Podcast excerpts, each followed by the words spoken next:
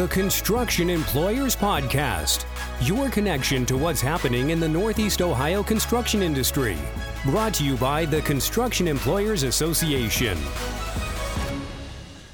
Hello, everyone. This is Tim Linville with the Construction Employers Association. Today in the booth with me, I have City Council President Kevin Kelly of the City of Cleveland. Welcome. Thank you, Tim. Happy and to be here. Happy to have you. And again, we have Glenn Shumate with us today. Glenn, how are you? Doing well. Good to be with both of you today. Good to be with you. Great. Well, well, Council President, thank you for coming in. Do I have to say that every time, or uh, Kevin works? Kevin works. thanks. That's going to ease my yeah. uh, stutters. Right. Um, thanks for coming in. The, yesterday was election day. What are your thoughts?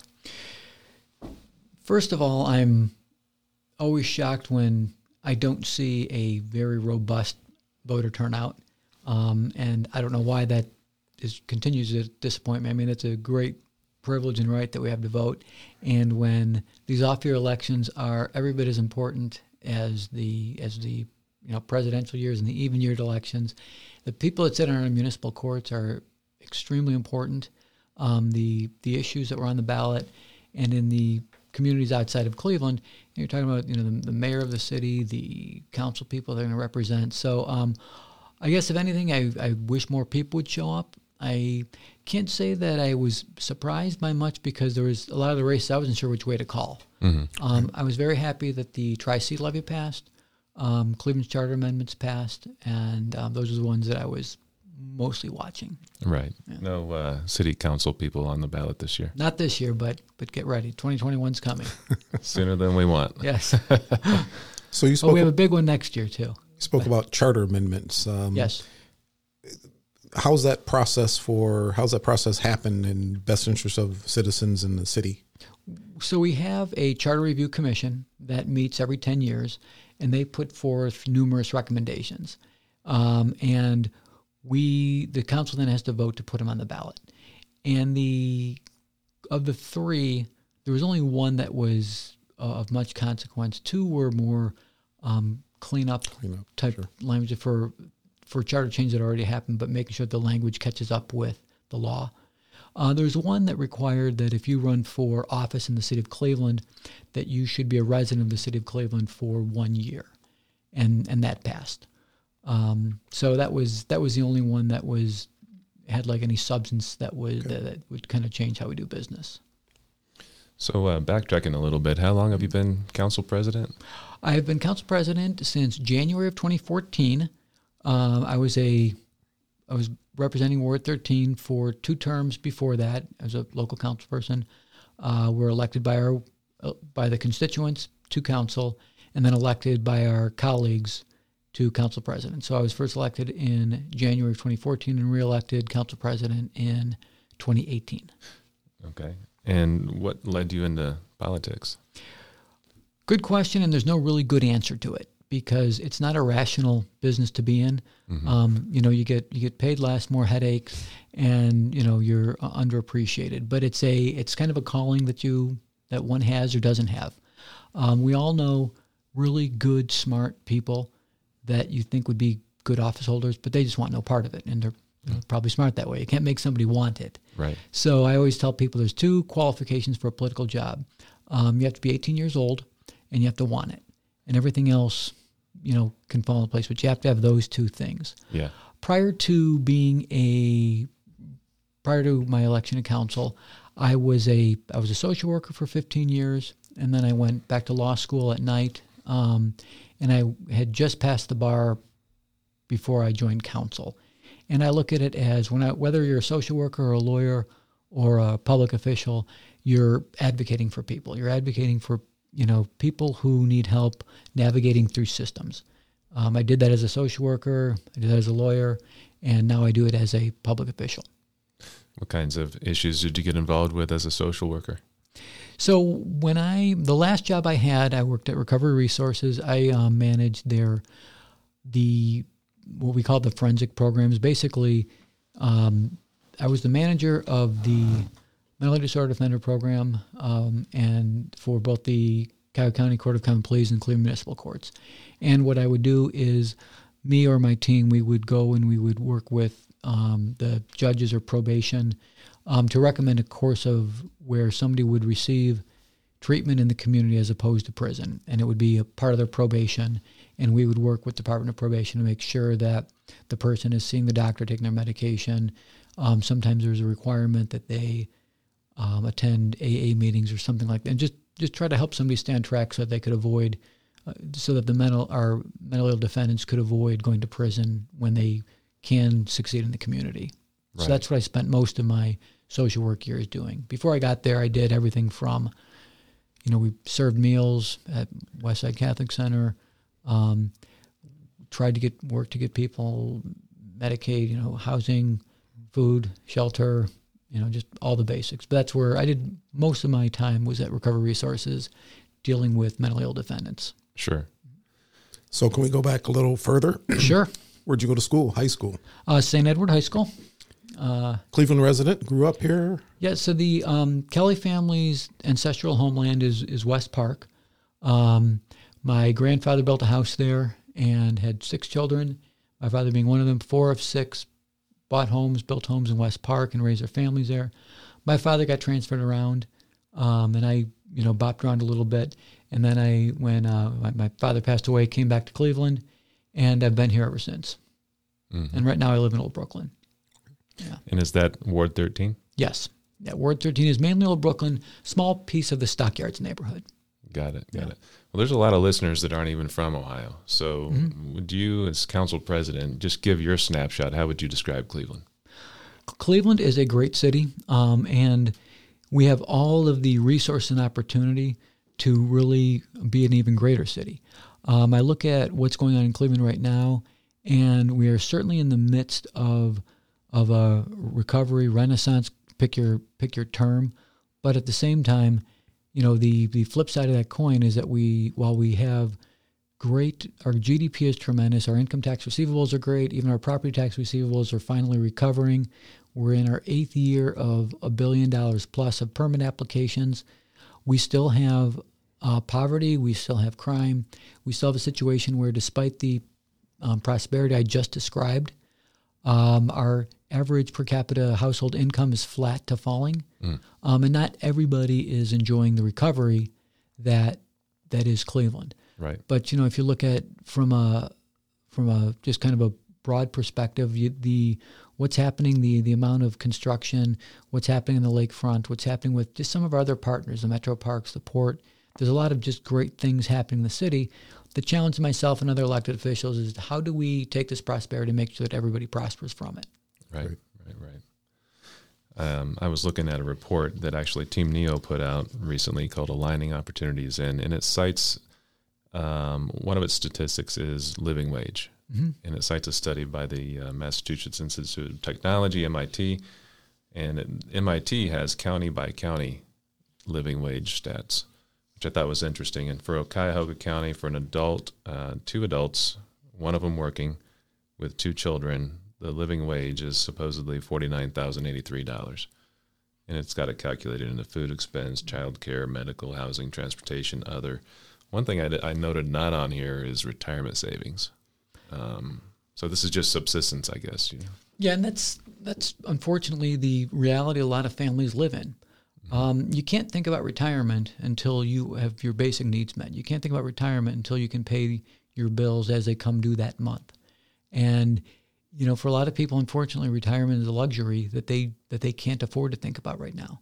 Um, it's really just a matter of you know, um, what was that number you cited? Forty nine thousand for a family of four. Right. I mean, that's challenging. You know, you, there's not going to be a whole lot of extra. You know, if you're if you're raising kids um, and putting food on the table and doing paying the expenses that that kids bring, there's not going to be a lot that you can put away for retirement. Right. Yeah. So, what would just on that topic? What would you think family of four would need to really survive and plan for the future? So I would think that if you want to look for wh- where is it that a family of four should be, somewhere around the seventy-five thousand dollar range. Um, I think you can, you know, live at, at a comfortable rate. I mean, what we don't talk enough about or really understand is that, you know, we look at numbers and we think about families, but, and I can even think of my own family, and we're middle class, but when you have a, a, a financial crisis, that's very stressful. to the whole family. Um, and it's very difficult. And don't think you know, we can't think that kids don't feel it. Um, people need to have enough to a you know put food on their table, raise their kids, but you also have to have enough for an emergency. You've got to have enough for a four hundred dollar car issue that came up. You have to have enough so that if your roof leaks, you can repair your roof without having to you know somehow um, skimp on what you're doing for your kids. So you know it is it's it's hard to raise a family. It's hard to um, afford what you know w- what needs to happen. And on on the wages that you're talking about, you know, living wage is probably just that. It's probably just a living wage. Right.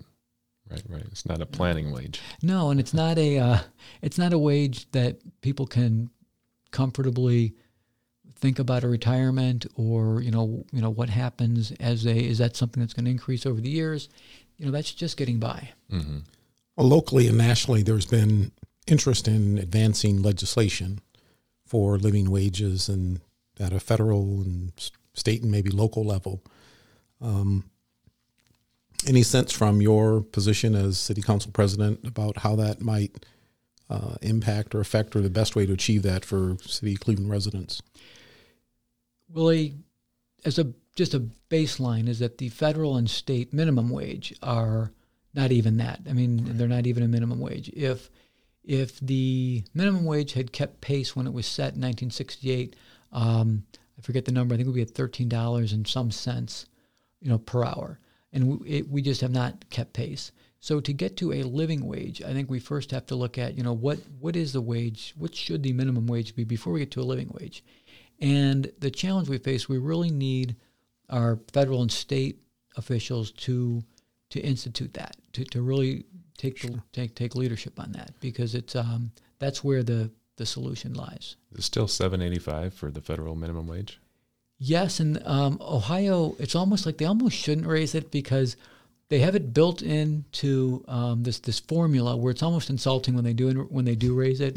It ends up being like a nickel or ten cents or something that just keep your nickel Right. at a certain point. Yeah. The Yeah. city of Cleveland, I will say, um, has raised its minimum wage for its employees to fifteen dollars an hour um, for all, for all city of Cleveland em- employees.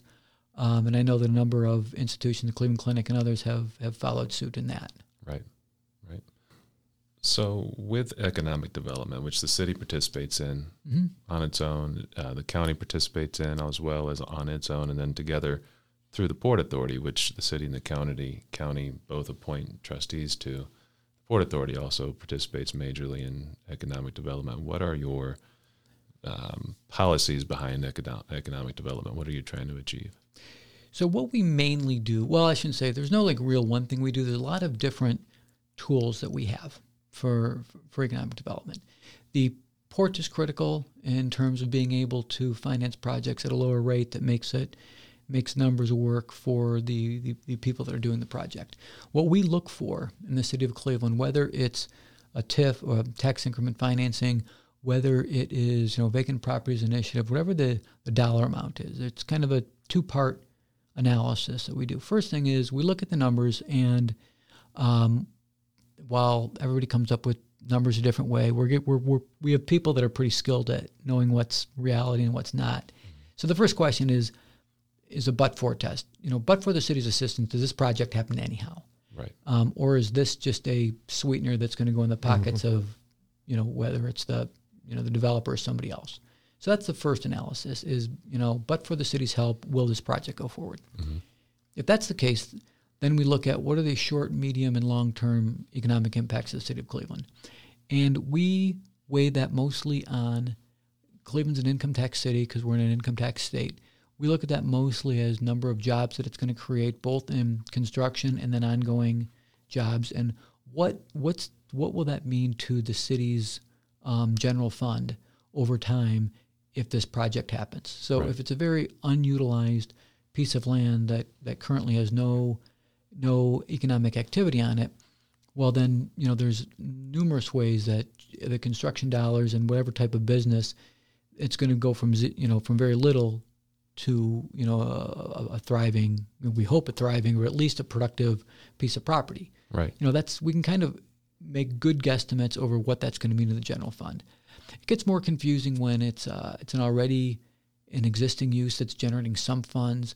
Then we look at the difference. So maybe it's a parking structure, and we know exactly what that's generating for the city.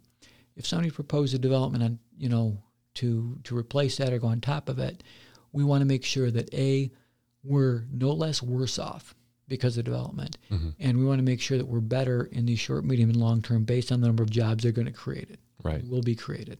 Right.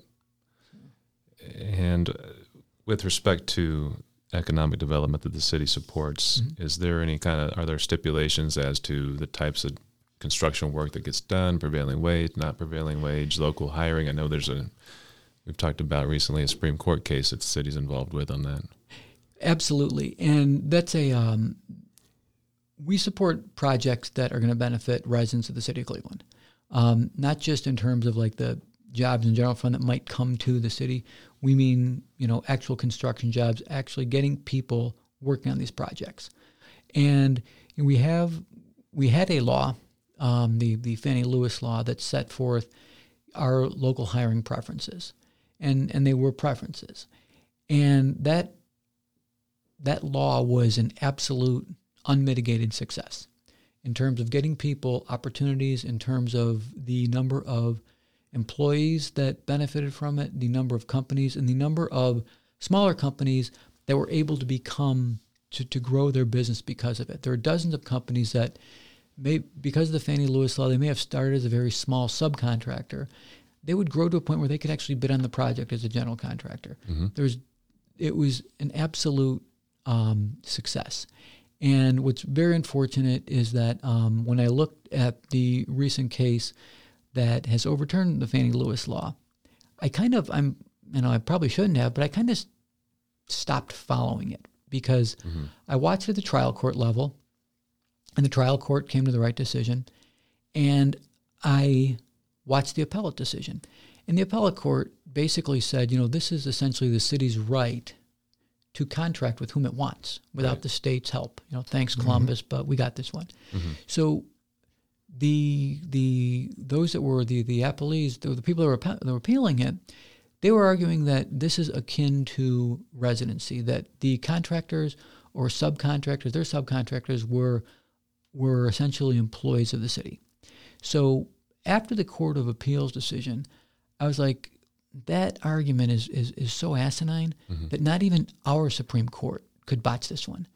Um, but um, when it comes to issues of local home rule, unfortunately, the our, our Supreme Court never fails to disappoint, and you know, you know, some doesn't fail to set aside the law to get to the result that you know that, that they want. The most striking line in in the majority opinion was it's clear that this law was not to benefit workers. Well, that's what they based Wow. yeah, it's it's shocking. If you read the opinion, how they came out the way they did, even for this court, I was surprised, um, and very little surprises me uh, out of out of this court. But this that was that was a I've never seen the law botched so bad to get to a certain political result. Well, the law was in place for 15 years, maybe, I think, Yes. or so. And not only did the city of Cleveland have success with it, but a number of our institutions around town adopted the policy as a good measure, as a good business practice. Yes, And hopefully that will continue. I mean, that's been our CA's position um, that both our contractors and relationships we have with owners that they would see that it's a good business practice. I certainly hope so. And what's really unique about Cleveland and construction in Cleveland is that there isn't a there isn't like this grind between the contractors and the unions. It's Right. basically everybody understands the rules. Everybody understands that you know this is this is how we do business in Cleveland. If you're going to do a Cleveland project with public dollars, these are the expectations. Right. And you know, I understand maybe uh, the Ohio Contractor Association was one of the main um, plaintiffs. I understand it might have caused some inconvenience and some paperwork issues, but the way I look at this, when we would have a pre-bid meeting, they were always packed. Um, When we would, you know, issue a contract, you know, it's not like people didn't want to do business. People would line right up to do contracts. They would submit. We got their change orders. We, it was business as usual. So this didn't have any chilling effect And there on construction. I sat on the uh, Glenn and I have both sat on the uh, review committee for the Fannie Lewis law, Mm. representing the industry, the contractors. And for the last ten years, really, there really weren't very many failures to meet Very those few. obligations. Right. And and it's not as if the city was not reasonable when that did happen. Mm-hmm. You know, there was a there was a best faith, best faith effort clause in there. And like I say, most people didn't miss, but it was really just an opportunity or, or a kind of a, a, a checkpoint. Well, hey, listen, there is, and these are very valuable contracts. And we just want you to make sure that residents of the city of Cleveland, you know, women-owned firm, minority-owned firms, get a piece of this, get are, are able to better themselves. We're not asking for anything more than an opportunity, Right. and that's all it provided. Which is why it's just so disappointing that um, a, I mean, take the Supreme Court out of it for just a minute. We can always come back to them, but that our General Assembly would take this step. That I mean, the big government types in Columbus don't like when things work locally. So here we had a situation where we had, um, you know, essentially, if we can call the greater the Greater Cleveland Partnership the business community, we had the business community, we had the labor community, we had CEA, we had the city of Cleveland, we had all of our public employers, we had the port. Everybody understood this, and everybody works together. Everybody understands how this happens. And like I just said, a, you know, a few minutes ago, we're in our eighth year of billion dollar plus applications for construction. So it seems to be working okay, but you know, you get the big government types in Columbus that want, you know, Columbus to, you know, control. Um, the fact that General Assembly passed in the first place uh, is really ridiculous. The fact that former Governor Kasich signed this should be embarrassing for anybody who wants to profess for two seconds that they are not for big government or they think that local control is a thing. Yeah, my perspective is just kind of hearing things around the industry throughout the state was it wasn't really about Cleveland. That state law was not about Cleveland. It was about the the city of Akron's residency requirement, which was fifty percent, um, which went from zero to fifty real fast. Um, Right.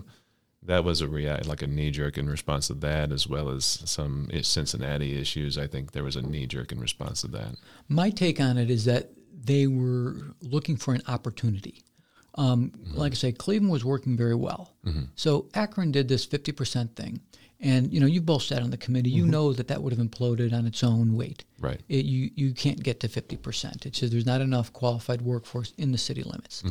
So as opposed to let that just play itself out, I think that there was an, an opportunity was seized upon um, to, you know, really use this to disable Cleveland's law and every other every other municipality Right.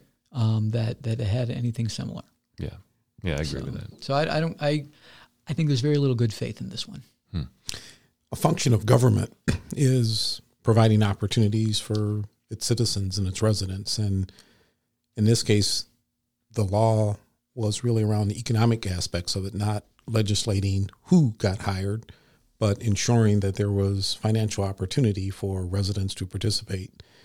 And hopefully, again, that will continue uh, with private sector and with CA members and become a way in which basically Cleveland does business, right? The Cleveland culture, if you will, become institutionalized. Yeah.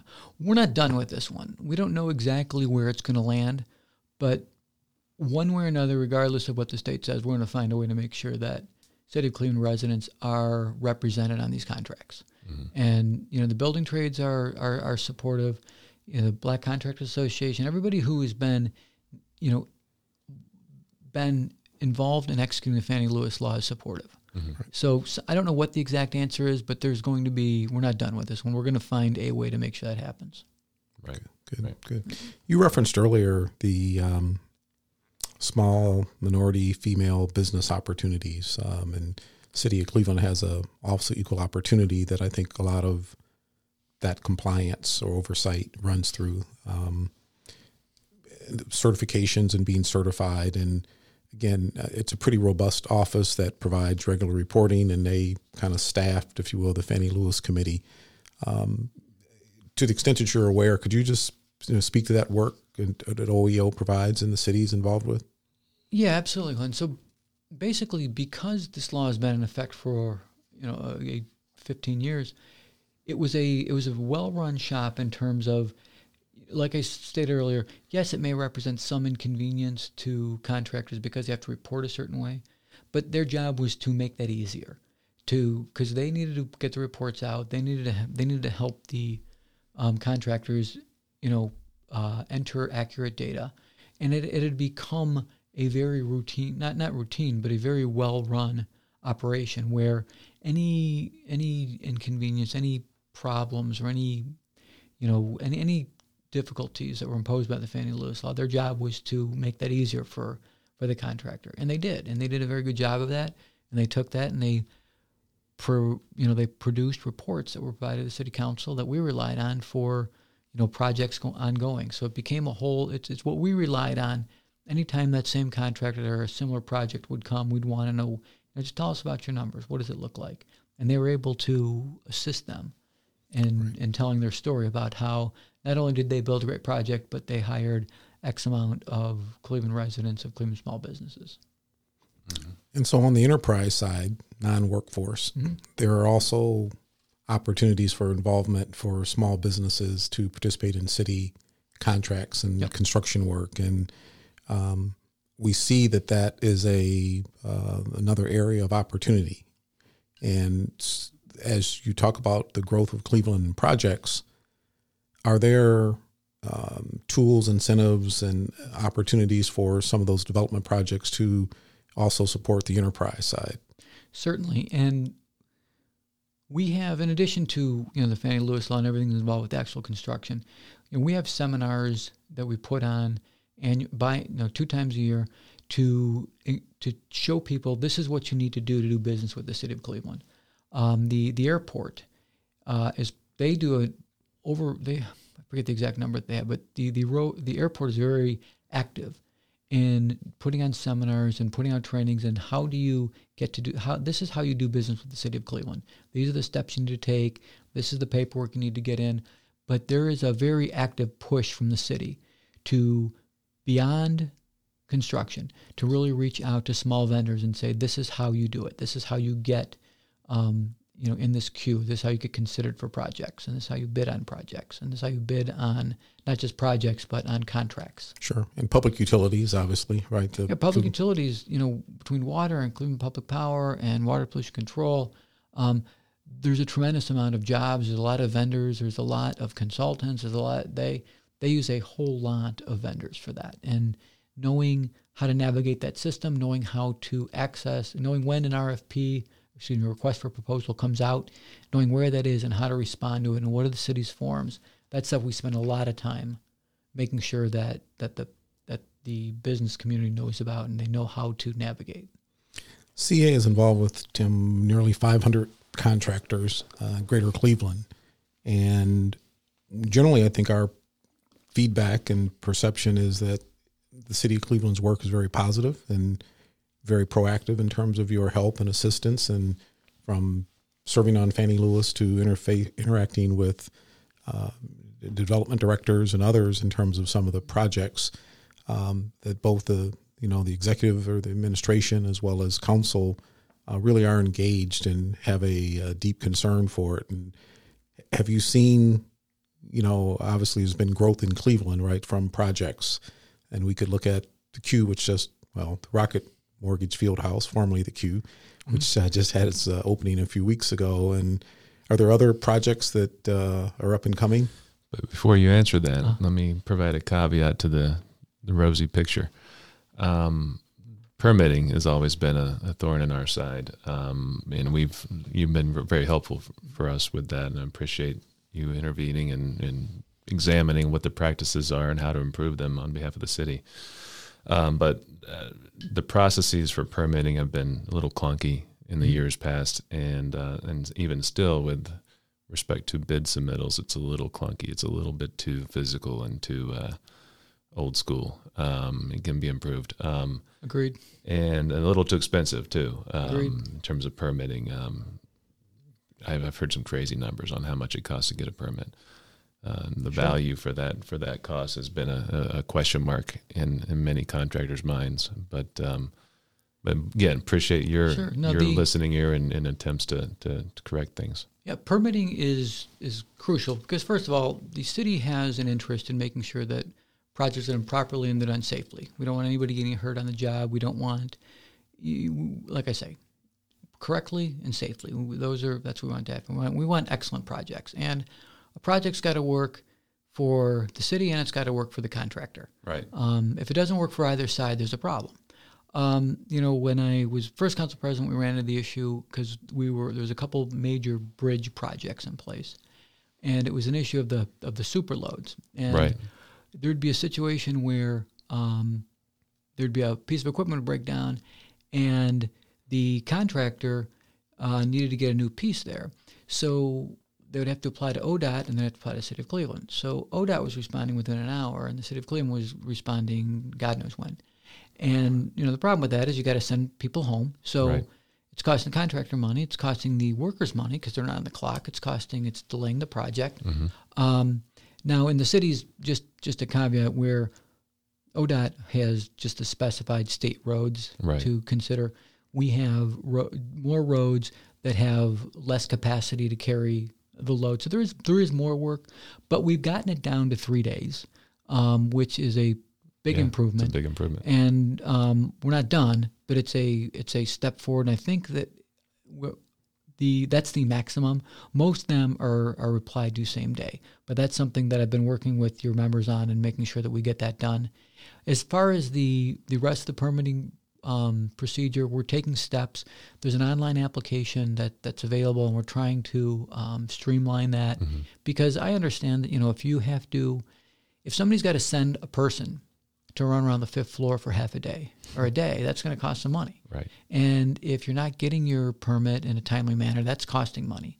Um, you know, the price of materials doesn't stay the same. The price of you know your your interest rates doesn't stay the same. And I think we need to look at how we, you know, how we value anybody applying for a permit, whether it's a guy, a person, man or woman who's building a deck on their house, or it's a three hundred million dollar project. They're all investing in the city of Cleveland. Right. They're all spending their money to make their community better.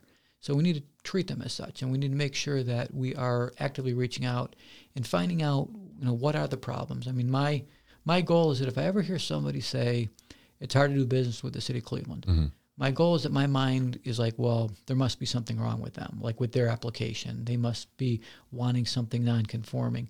I never want to have the sense, like I sometimes do now, that it's on the city side, and I know that we have improvement to do.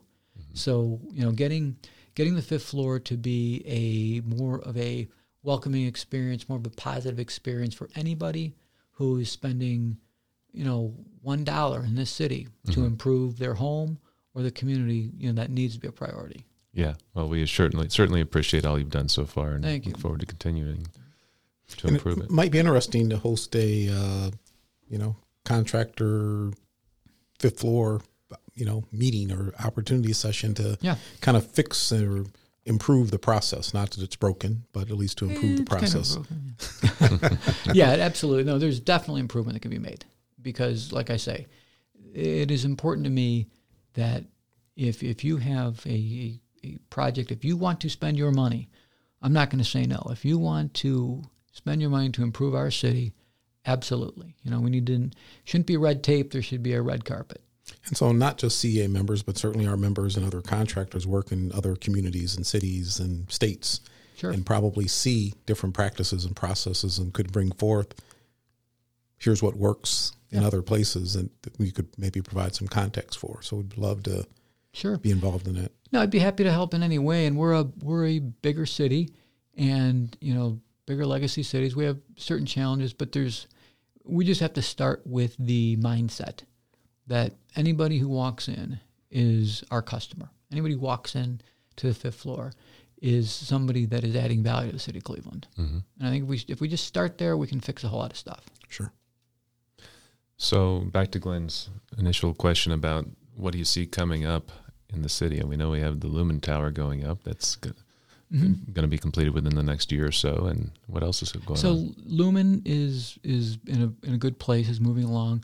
Um, I would like to see the the bridge project completed, um, the pedestrian bridge um, over the shoreway. over the shoreway. Um, that's been we've been talking about that for too long. We need to get that done. Mm. Smaller bridge project from Voinovich Park to like kind of by the Mather. I want to see that get done.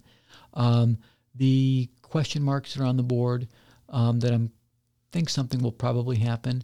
Uh, you know, I'm confident that there'll be a Sherwin Williams project coming up. Um, I'm I'm fairly confident that something will happen with this nucleus project. Um, you know, once everybody understands that you got to pay people prevailing wage and you got to right. you got to pay people to work. Um, and Metro Hospital is continuing, you know, its its progress, and that's that's a great pro. Every project should be like that in terms of they're they're building a hospital. The building is great. The process they're going through is great. It's all prevailing wage, but they're also mm, using this opportunity to be more involved in the community. They're really supporting the activities that are happening on West 25th Street, the development that uh, Councilwoman Santana is working on. So they're really taking steps forward. Um, so those are kind of the big ones that are either in progress or I hope will be soon. Yeah. We've heard a lot of talk about the Justice Center. Yeah, I don't think that's going to, um, something will happen, but I said in progress or in progress soon. Sure. Yeah. Um, I don't think that's gonna, that's a uh, that's more of a longer term, Longer term. Uh, issue. Yeah, Okay. yeah, It sure needs help. yeah. It needs a little it needs a little push. Okay. So, uh, in the national headlines recently, just this week, uh, when the political uh, campaigning was at its height, I've started to notice Democrats nationally being critical of opportunity zones. Have you seen that? Yes. Well, What's that about? Well, I think opportunity zones are um, a little understood opportunity for a few people that know exactly what they are and how to utilize it. And it came with such a short timeline that only people that really had a lot of knowledge were able to do so.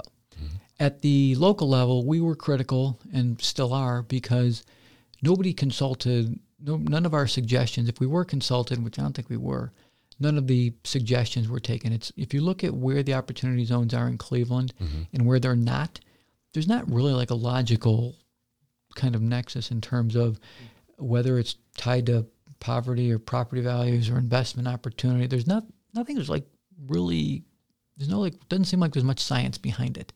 So yeah, I think you know they're rightly criticized for that purpose. Now, if we're fortunate enough that we can get some investment out of it, then you know let's go. But so long as they're paying people properly. Right. Relatedly, Opportunity Corridor, Mm-hmm. and uh, I think it's Thriving Neighborhoods. Is that the city's initiative around 105 to 93rd and beyond? It's called the 105th Street Project. Yeah, Okay. yeah. What, what is that? What's So that's part of the um, well, opportunity corridor, as we as we know about, is you know uh, the roadway that is going to bring 490 to University Circle. Um, the but the real hope is a roadway is just a roadway.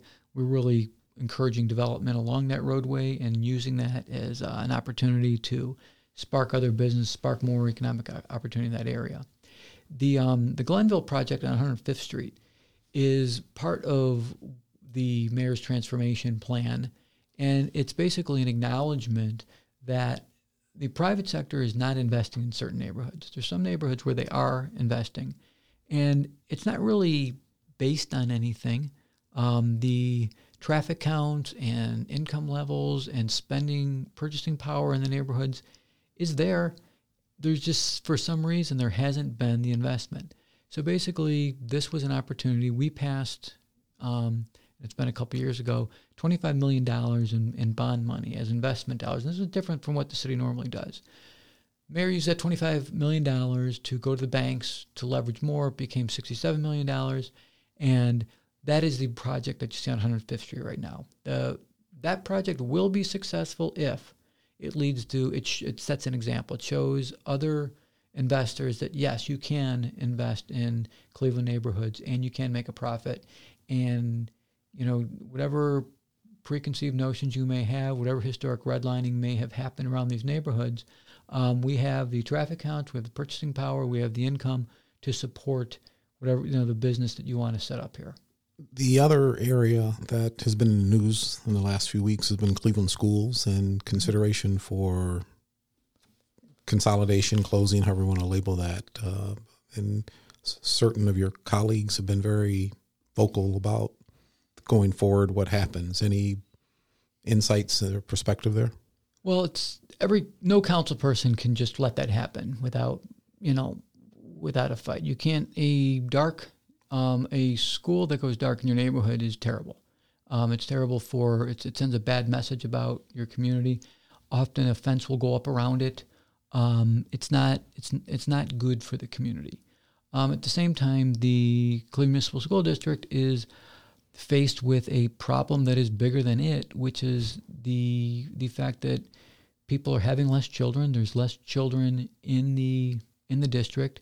Um, many of them are choosing charter schools, um, parochial schools, um, and there's for whatever reason that there are not children in the schools or not enough children in schools to support the the build out that we that we currently have.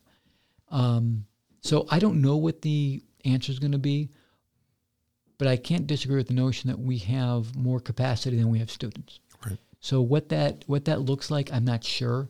Um, I will say that the district seems to be really working to to reach out to people to, you know, to you know evaluate possible suggestions. But no, it's devastating to lose a, a school in your community. There's there's no easy way around it. It's just a devastating um, thing to have happen. Mm-hmm. Especially in historic. I mean, you talk about whether it's Collinwood or one, these are historic buildings. These are, you know, of you know formerly thriving, bustling schools. Um, and to see them shuttered and see a fence go up around them is not a look that any council person would want. Right. So with the uh, the national climate Mm-hmm. as played out locally, how do you see it playing out locally? So I see the what's going on nationally um, has created a lot of voter or just populist kind of like anger or division, and I think that that has seeped down to every level because when you see what's going on in Washington, a lot of people can't help but be angry, and they're angry at what they see, and you know whether it's me or the mayor, or, you know people are just upset with the status quo, mm-hmm. and how that manifests itself, it kind of changes person by person, community by community. But I just see what's happening in Washington at the national level is toxic. And that toxicity is seeping down mm-hmm. to our state and to our local politics as well. Yeah, I totally agree. As far as I'm not in politics, but just in relationships, mm-hmm. it's seeping into relationships. Right. whether it's you know competitors or, or friends or family even at the thanksgiving table i know Yeah, it's people start to get stressed out around thanksgiving because they know they're going to have to see their right. crazy uncle or their, or the, you know whoever it is Everybody's got one. Uncle Tim. Yeah, i'm that guy for some people so, yeah i totally agree yeah.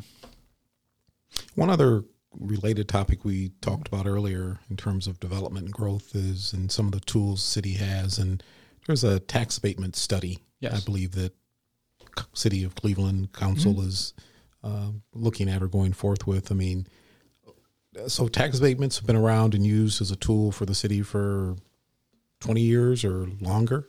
Yes, yes. And tax abatement has been a tremendously successful experiment. Um, and the standard um, tax abatement is 15 years, and it has been tremendous. Um, 15 years seems like a long time, but it does go by. Some of the first projects were um, constructed in Ohio City, and they are off the rolls now, and they are paying they- they're they're paying the full rate of tax, and it's it's been very it's been very good for the city. It's been very good for all those that rely on property taxes. That being said, this tool has outlived its um, useful life as a as a one one size fits all um, tool. Um, there are communities where you probably don't need 15 years tax abatement to to build. Kind of like we talked earlier about this, but for Sure. um, question that we need. So, for certain neighborhoods, but for this tax abatement, would somebody build this row of townhouses that you can sell for you know six hundred thousand dollars? Yeah, probably. Um, so they don't necessarily need it. But at the same time, we're not just looking at where do we where do we dial it down, but we also have to look at you know maybe there are certain Cleveland neighborhoods that we, you know we talked about the spurring investment from the private sector. Maybe we need to ramp it to 20 years in, in certain neighborhoods and like up to like really incentivize building in certain neighborhoods, if for nothing else to show that yes, there are people here with purchasing power, you can create a new safe neighborhood here and people will buy and this will become a thriving neighborhood. Um, because we know it works as an incentive, it's right now it's a matter of tailoring it to the, the types of development we want to see in every community. Is there an expiration date for the city's abatement program? Yes, there is, and I forget what the date is, but um, we are doing a study right now, and I forget the number, but we're we're well in. It's at least uh, two years out, and anything that we do, if there's a project that started, it will be grandfathered. Anytime you talk about this, even the anxiety in the community rises about projects that they have. It's like if you've got a project on the books, relax. Mm-hmm. This is something we're looking at for kind of years down the road, and so nobody's gonna be caught by surprise when we do something. Mm-hmm. It seems like almost, and correct me if I'm wrong, but the tax abatements, the opportunity zones, the port authority's ability to to give tax advantages. It's it's a very competitive marketplace uh, seems like on on the part of public authorities to try to lure economic development into their territories. It is, and it's unfortunate that it is because we shouldn't be um, having public entities fight amongst each other mm-hmm. to to bring you know whatever that project or that that that business is. But it is something that happens, and I think we just have to we have to look at it where there's, there's a point where it's not worth the public investment. There's a point where, you know, we've got our limits too, mm-hmm. and we have other competing needs. Um, you know, but at the same time, you know, if if the port authority with its economic development capacity um, can like really work to keep the you know, financing charges down, if the city of Cleveland through its TIF or its vacant properties initiative or you know the various incentives that we have, if it makes sense for the city, then we should do it. Um, should we, you know, put ourselves at a, you know, should we put the school portion of the TIF on the table? Should we um, go tax abate from 15 years to 20 or 25? No. Mm-hmm. Um, there, there, there's a point where it makes sense for the city, and there's a point where it's just asking too much, and that's, you know, that's the balance we have to strike. Right, right, right. So as we wrap up here, any parting thoughts for our members, our contractors, the importance of engaging in, in civic dialogue? What, how would you like people to engage with you? Well, what I would like is I want everybody to understand that you know there's an open door at 601 Lakeside. Um, we value the work that your members do. We we value the projects. We appreciate the willingness to accept and adopt the Fannie Lewis law and and you know the things that we believe are going to, you know, lift more more boats than just themselves. And um, we really want to work with them in terms of how do we kind of uh, develop the next level of talent, the next generation of talent. How do we get more young people involved in the trades? How do we get more people involved in construction? How do we make sure that we're planning not just for 2019 or 2020, but what are we doing? What are we, are we looking at 2030? Are we looking at 2040 in terms of who is the next generation in this industry? Mm-hmm. Yeah. Anything to add, Glenn? No, I mean, I'd say um, certainly thank you for your service and your leadership. Thank you. Um, not just with CEA, but on behalf of the city. And greater than that, I guess you, know, you have some role once you play um, in terms of our democracy. And Do my best. Yeah. So thank you for that as well. Okay, well, thank you. It's yeah. been a pleasure. Thank you, Councilman. Appreciate you being on. All right, thank you. Thank you for listening. To find more information about the discussion in this or prior episodes, be sure to check the episode notes section in your podcast app. Get notified and automatically download the latest episode by subscribing to the Construction Employers Podcast in the iTunes Store or in Google Play. This podcast is brought to you by the Construction Employers Association. Find us on the web at www.ceacisp.org.